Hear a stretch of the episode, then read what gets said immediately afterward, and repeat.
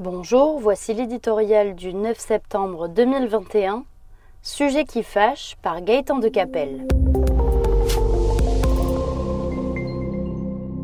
C'est le monde à l'envers.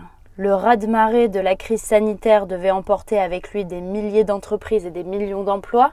18 mois plus tard, la croissance repart à un rythme inespéré et des centaines de milliers d'offres d'embauche ne trouvent pas preneur.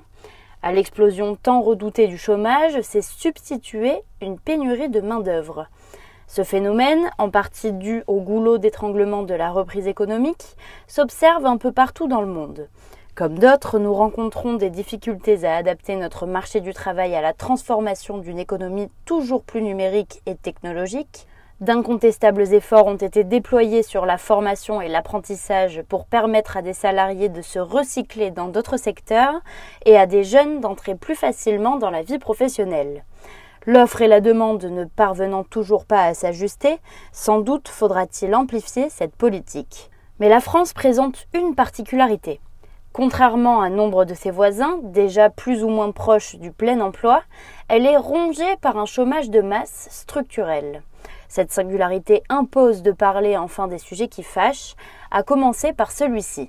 Si tant d'employeurs ne parviennent pas à recruter, pour des postes ne nécessitant pas une surqualification, parmi nos 6 millions de chômeurs, c'est aussi que la générosité de notre système social n'incite pas au travail.